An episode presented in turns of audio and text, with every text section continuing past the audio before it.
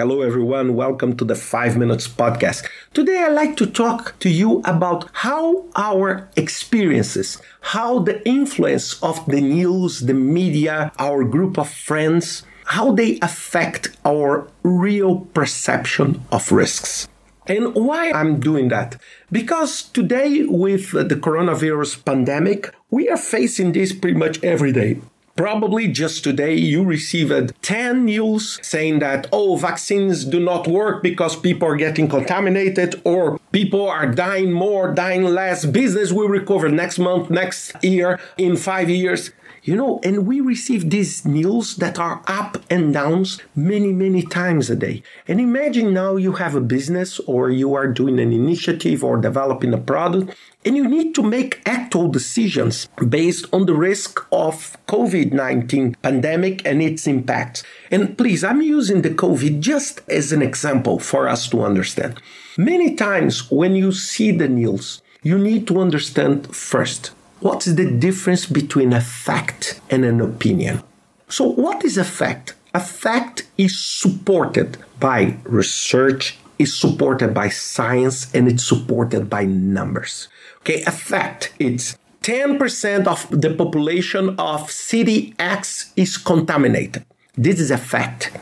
Opinion is when someone take a look on that fact and make conclusions. And say, oh, this is a very high number or this is a very low number.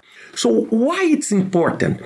Because every time we translate facts into opinion, when I say we means the media, every single one, it's impossible to prepare and convert data or facts in information or in opinions without using our own experience as a framework.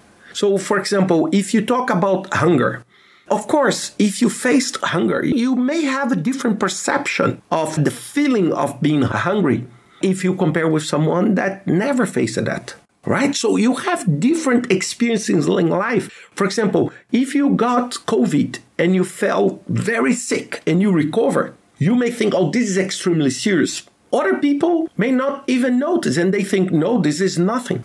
Who is right? Who is wrong? So what you need to do? You need to remove this perception and go to the data and see what the data show us. And then you make your decisions. You may say, okay, COVID is very bad for this kind of business. You need to say, okay, what is the fact that supports that? Okay, ten percent of the restaurants closed in the city of Manhattan past month. Is this a reliable source of information? So this is a fact, okay? This is a fact. So this is why it's so important, because many times we are just, you know, we are just affected by this general perception that things are good or things are bad. And we compare and make decisions many times that are not fact-based. And of course, I'm not telling that you can have information for everything. And actual data for everything, but you need, because these will remove this sentiment and this cognitive bias from your equation. The second advice I want to give on that is to use a little bit of historical information. And I will share with you, I saw recently the interview that Yuval Noah Harari gave to the Financial Times, and it's on YouTube if you want to watch it. It's about half an hour. And he was talking about the historical perspective of COVID. And he said that in the short run, we are all thinking that we are living the most impactful moment of our lives. And he said, okay, maybe if you look in a horizon of ten years or maybe a couple of decades, maybe it's right. But if you look a little bit more broader and in a historical perspective, it may sound very different. Because for those who lived the war, they have a different feeling. For those who lived, for example, the massive tragedies in the past of human history, they may face it differently. And please, I'm not telling at all that COVID is not relevant. Look, it's absolutely the most impactful thing I had in my professional life, okay? But I just want to give all of you the perspective, because otherwise we become so affected by our experience that we become blindfolded to make reasonable decisions. And he said to me one thing that I was really surprised by what he, Yuval said. He said, look, if we go historically, we can see that the SARS that we had about one hundred years, that informally people call it the Spanish flu, killed much more people than the First World War. But you see far more movies about the war than the Spanish flu. So why that? Because this sense of commotion and mass destruction and impactful and human-made destruction has a bigger appeal. And this is how human beings are. And why it's so important? Because you need to start comparing. For example, if you ask me when the world will recover from COVID, the first thing I need to see is, okay, what happened in the past in events of this magnitude? Okay, let's try to put in perspective. So how many years did the world spend to recover from the Spanish flu?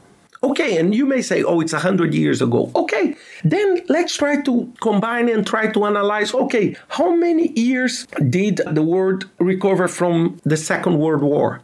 And then you try to make an informed, because what I can hear today, if I go on this source of strategic scenarios and scenario planning, you know, you may see that by the end of this year, everything will be good. And some people are saying that COVID will stay for the next decade around us.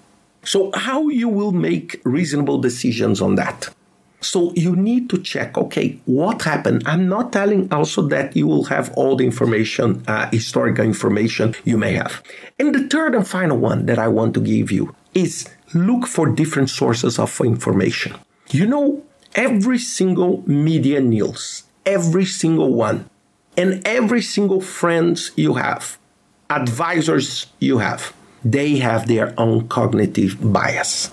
They have something they believe, they have something they don't believe. So if you only listen or only watch to one kind of source, you will become biased. If that source says that everything is bad, you will be contaminated. If another source tells that this is nothing, you will be contaminated.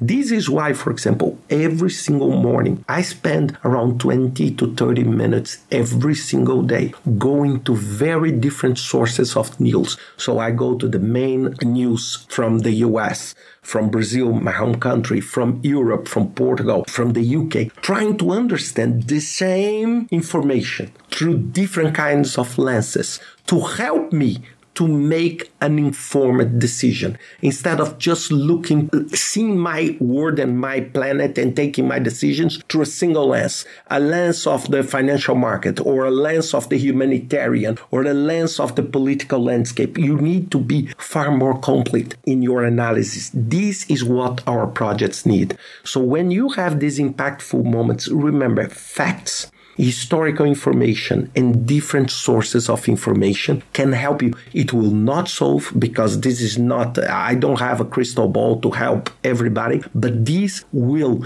decrease your chances to make a completely wrong assumption. I hope you enjoyed this podcast and see you next week with another five minutes podcast.